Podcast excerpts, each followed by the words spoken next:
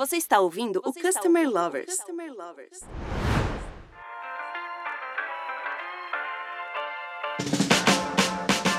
Olá pessoal, tudo bom? Estamos começando o Customer Lovers. Eu sou o Léo, head de High Academy, a primeira escola de negócios de CX do Brasil. E eu sou o Diego Aquino da High Platform. O relatório global de tendências em experiência do cliente aponta que 70% das empresas brasileiras relatam ter um plano estratégico de 3 anos para atendimento ao cliente. Além disso, 57% das marcas do Brasil estão enxergando o CX mais como um motor de geração de receita do que um centro de custos.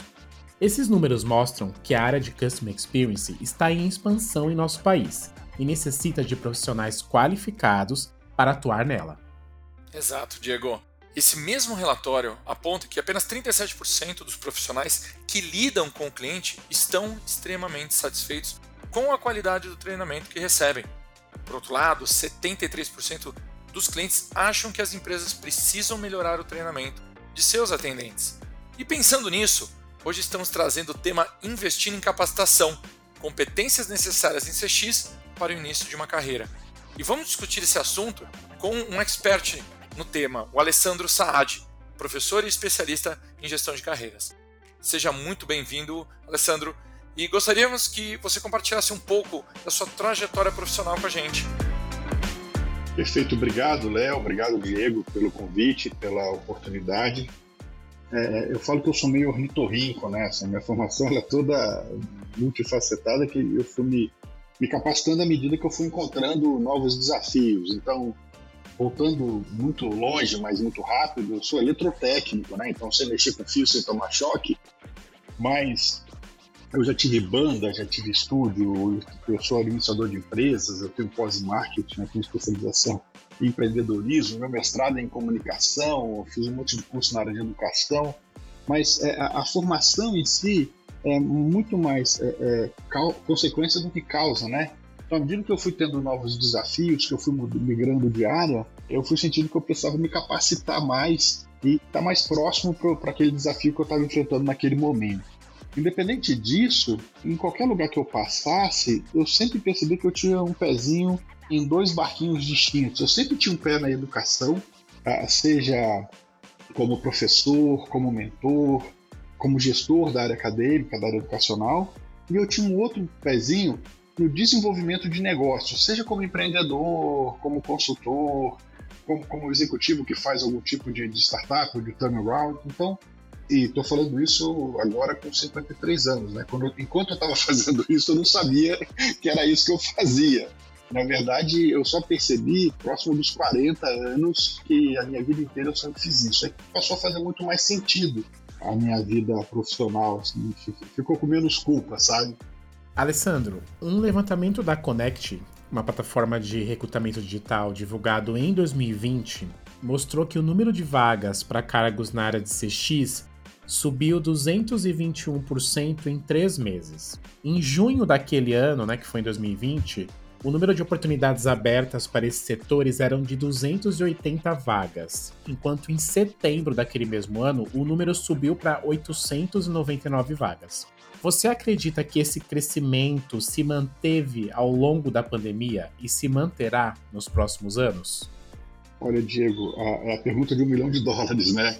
Mas a, a minha percepção é que sim, é que ela vai continuar crescendo. Na pandemia, a gente viu um movimento parecido com o eletrocardiograma, né?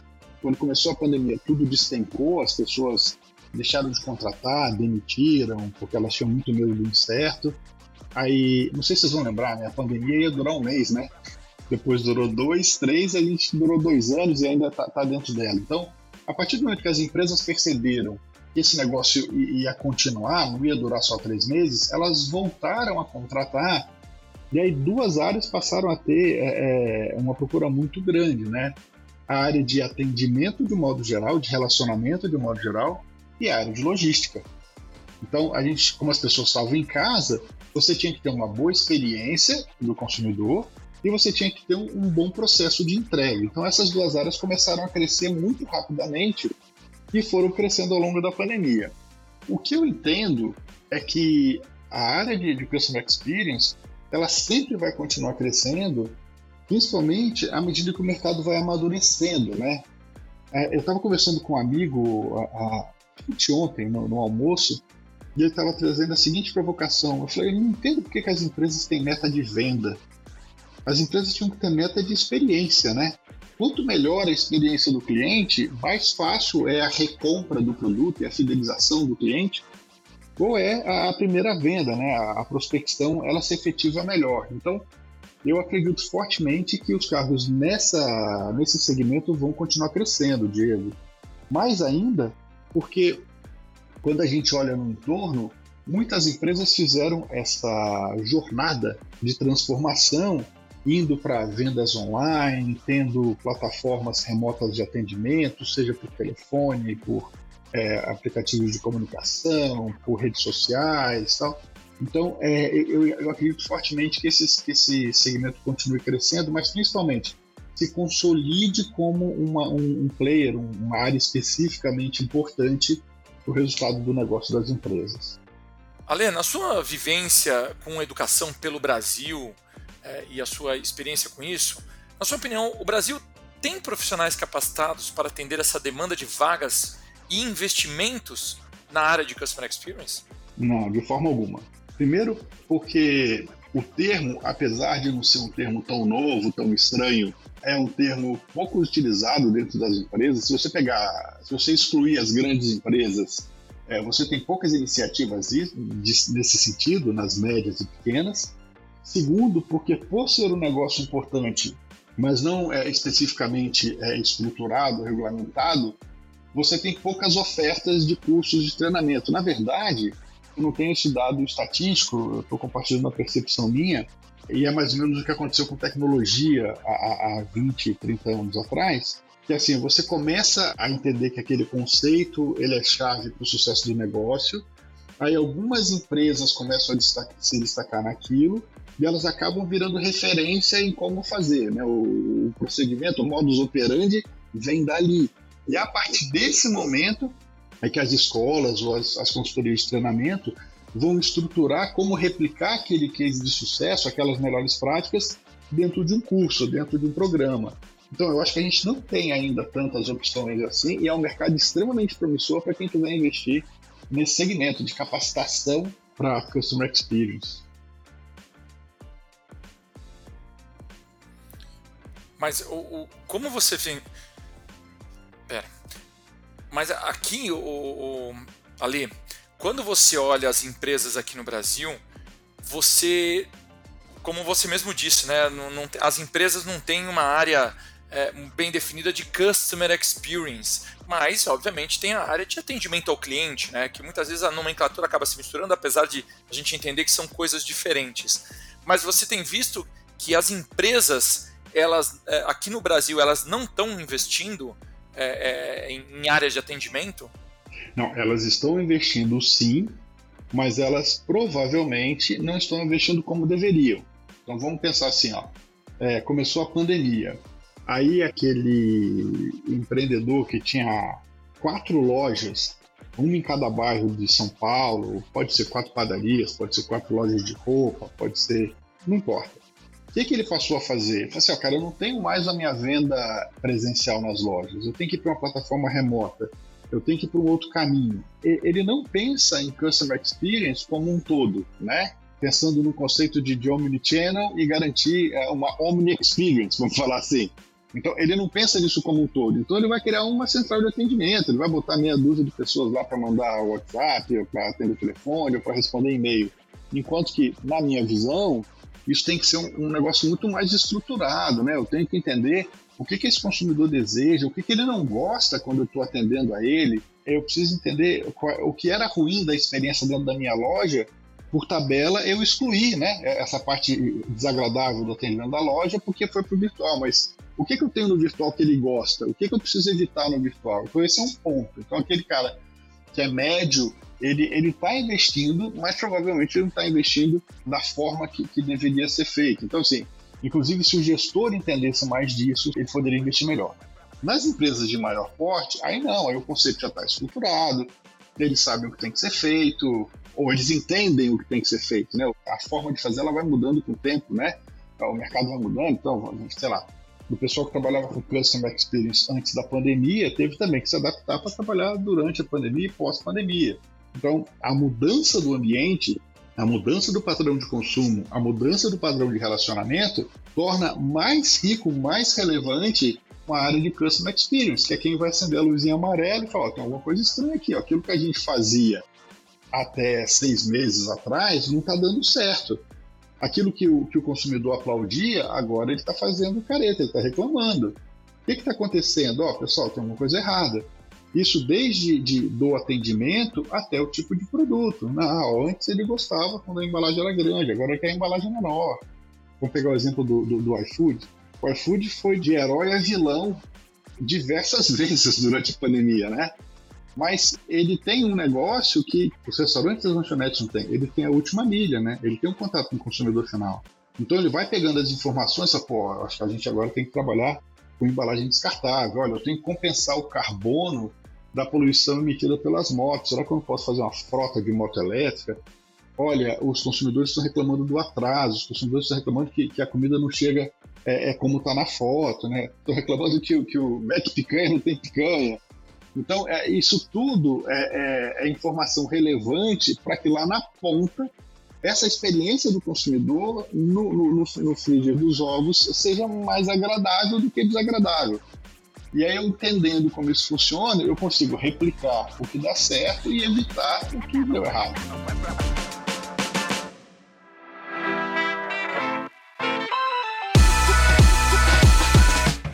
Alessandro, quais são as competências fundamentais para seguir na carreira de CX? Principalmente quem está começando a trabalhar nesse segmento. Bom, vou dividir em algumas partes, né? Eu acho que um ponto importante, não sei qual que é mais importante, todos são importantes, né? Mas assim, um, um ponto de atenção aqui, ele tem uma visão estratégica, ele tem uma visão do todo. Né? O CX não é pura e simplesmente um ponto de contato. Então, ele precisa ter uma visão do todo, ele precisa ter uma visão do processo, dessa jornada. Então, isso, é uma coisa importante, ele conseguir enxergar o todo. A segunda coisa importante de competência são competências comportamentais ou socioemocionais. Né? Então, ele tem que saber relacionar com as pessoas, ele tem que saber ouvir, ele tem que saber entender o que foi falado, ele tem que saber converter isso é, é numa ação. Então, as competências de relacionamento de, são extremamente necessárias.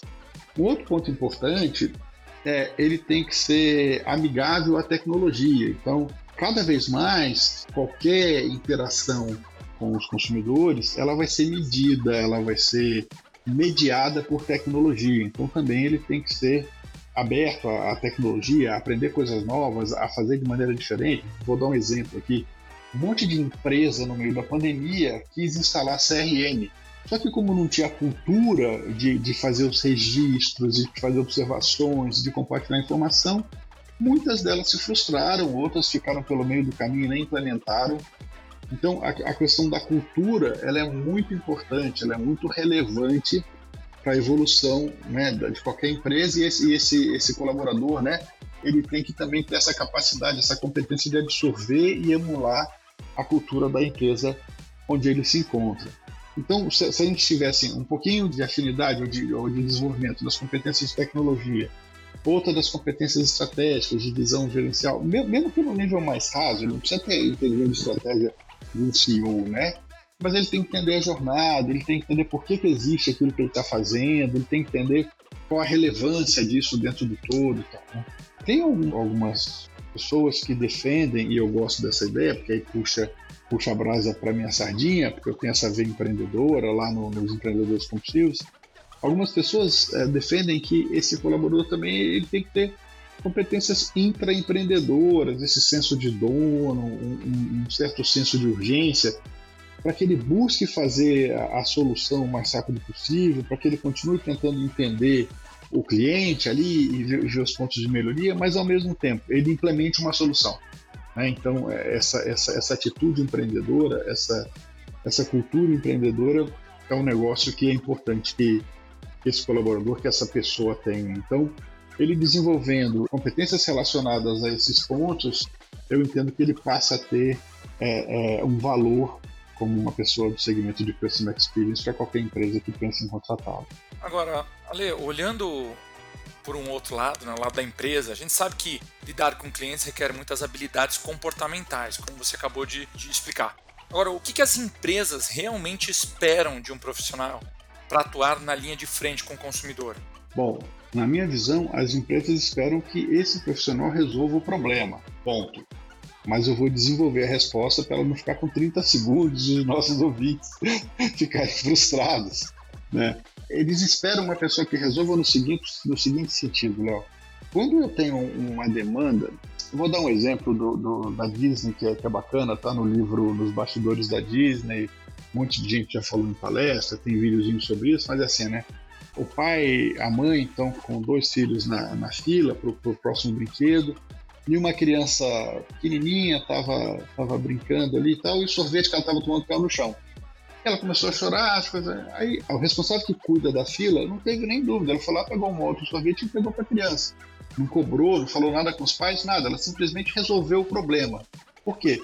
Porque uma criança chorando na fila do, do brinquedo é uma experiência ruim, tanto para a família, claro, principalmente para a criança, mas tanto para a família quanto para quem está em volta. Né?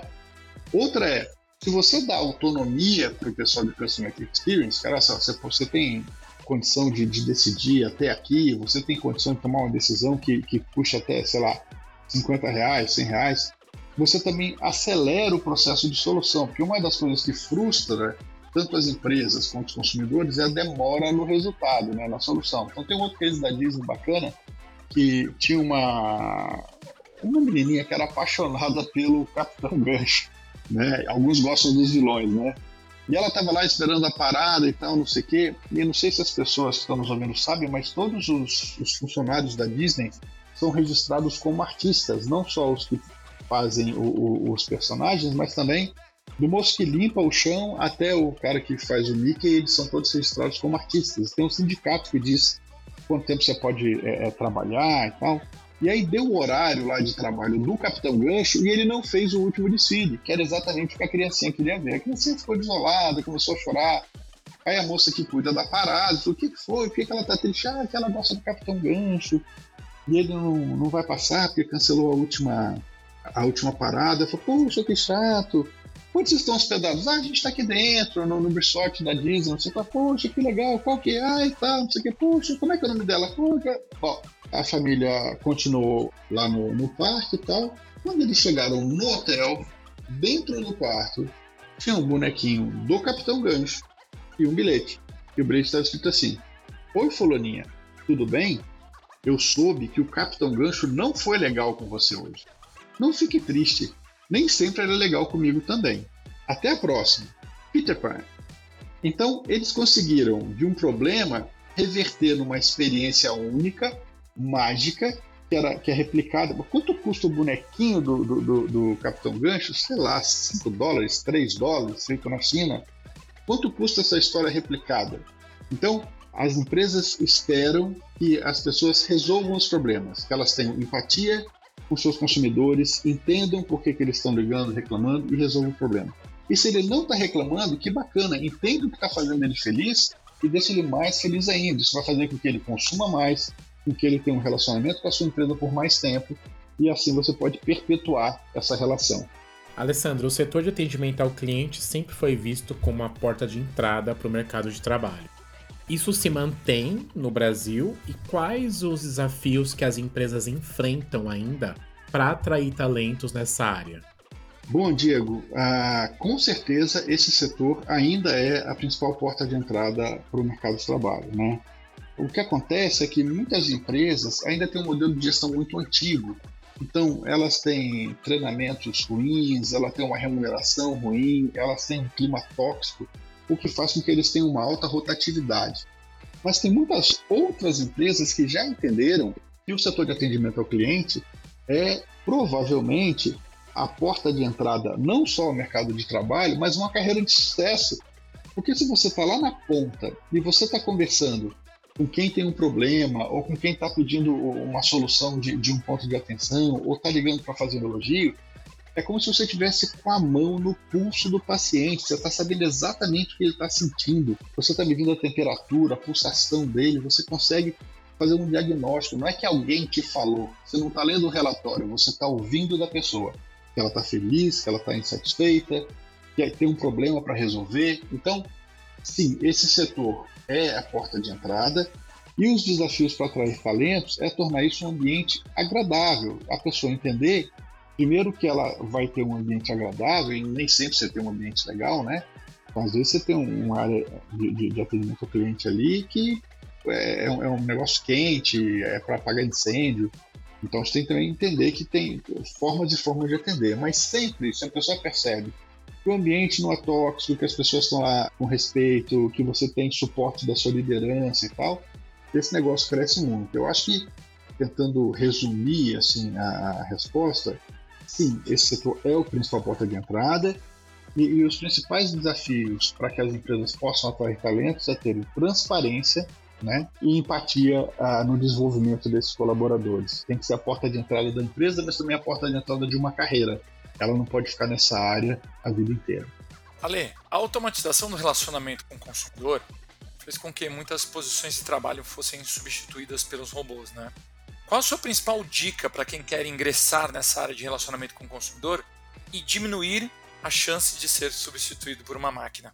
Putz, adorei a sua pergunta, Léo. Adorei a sua pergunta. Eu acho que o principal diferencial do ser humano frente às máquinas é ser humano. Né? A máquina não tem coração, a máquina não tem empatia. Então, é, você vai ter, como teve em outros segmentos, né, atividades repetitivas que foram automatizadas. Então, sei lá, na linha de produção da indústria automotiva é um robô que faz a solda, né? mas é um humano que faz a checagem da qualidade, né? é um humano que vê se tá, tá bem acabado o, o, o estufamento, é um humano que vai fazer a última checagem. Então, é importante que a gente perceba que as relações humanas nunca vão deixar de existir dentro do ambiente corporativo. O que vai acontecer é que aquilo que não é relevante vai ser automatizado. Então, eu não preciso que alguém ligue para me pedir para responder uma avaliação se o voo que eu fiz na empresa aérea foi agradável ou não. Eu posso receber um SMS, que é o que acontece, né? Você acaba de voar, você aterrizou, chega um SMS no seu celular perguntando como é que foi a experiência de voar conosco. E aí você vai lá e responde duas, três perguntinhas. É, essas perguntas, se forem de múltipla escolha, elas vão ser tabuladas. Se elas forem é, de resposta aberta, você pode até ter uma inteligência artificial é, que vai tentar de alguma maneira agrupar isso e, e, te dar meio que um relatório. Mas quem vai interpretar esse relatório, quem vai definir o que tem que ser feito, é sempre uma pessoa. Então, se ele souber se relacionar com pessoas, se ele souber construir relações empáticas, se ele souber ter uma visão da jornada como um todo, a automação não assusta. A automação vai virar um aliado para esses profissionais. Vimos no episódio de hoje que a área de CX é promissora, está aberta aos novos profissionais, mas ainda faltam pessoas qualificadas e cursos de capacitação. O Alessandro ressaltou também a importância das competências voltadas para tecnologia, atendimento e empreendedorismo para que esse profissional saiba encontrar soluções para o cliente. Obrigado, Alessandro, pelo conteúdo. Eu quero deixar aqui o microfone aberto para você deixar uma dica final para os nossos ouvintes. Perfeito, Diego. Bom, antes de deixar a dica, eu quero agradecer a você e ao Léo pela oportunidade de compartilhar aqui a minha visão. Eu acho que a dica, a dica final, que quem for trabalhar com Customer Experience, ele não pode ter medo, né? A gente brinca lá nos compulsivos que você tem que errar para acertar, né? Então, eu acho que a minha dica é tenha cicatrizes, não tenha medo de ter um arranhãozinho, de ter um cortezinho. Quando a gente está aprendendo a andar de bicicleta, a gente está sempre com roxo, um arranhão, mas a gente não para. Por quê? Porque a gente sabe que esse negócio vai ajudar a gente a crescer, a se desenvolver e tal. Então, acho que é isso. Assim, tenha coragem de seguir em frente, se errar, aprenda com seu erro e use isso como uma vantagem competitiva dali para frente. Você tem uma experiência que você não tinha antes. Quanto mais experiências, mais repertório você tem vai ser uma ótima pessoa para trabalhar com Customer Experience. Muito bom, Ale. Mais uma vez, muito obrigado. E pessoal que está acompanhando a gente, continuem aqui nos acompanhando porque temos muito mais conteúdos pela frente nos nossos canais do Spotify e do YouTube. Até mais, pessoal.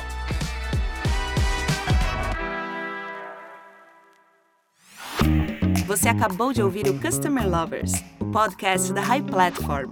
Dá uma acessada no nosso Insta e se liga no conteúdo que rola por lá.